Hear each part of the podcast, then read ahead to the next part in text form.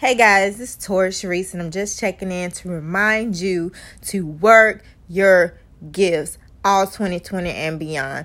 Work your gifts, people. It's only one you. It doesn't matter if anyone's out there doing uh, things in a similar realm as you because there's technically nothing new under the sun. We just kind of reinvent things that's already been done before. But even in that essence, no one can do it like you. God has put a gift in you, and it's time for you to bring it out.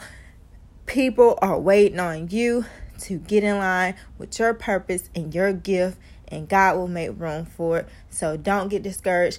Don't lose focus. Focus on you, focus on your gift, and be authentically you. That's all I have to say today. Go be your best you. Go work your gifts. Go be great. Peace.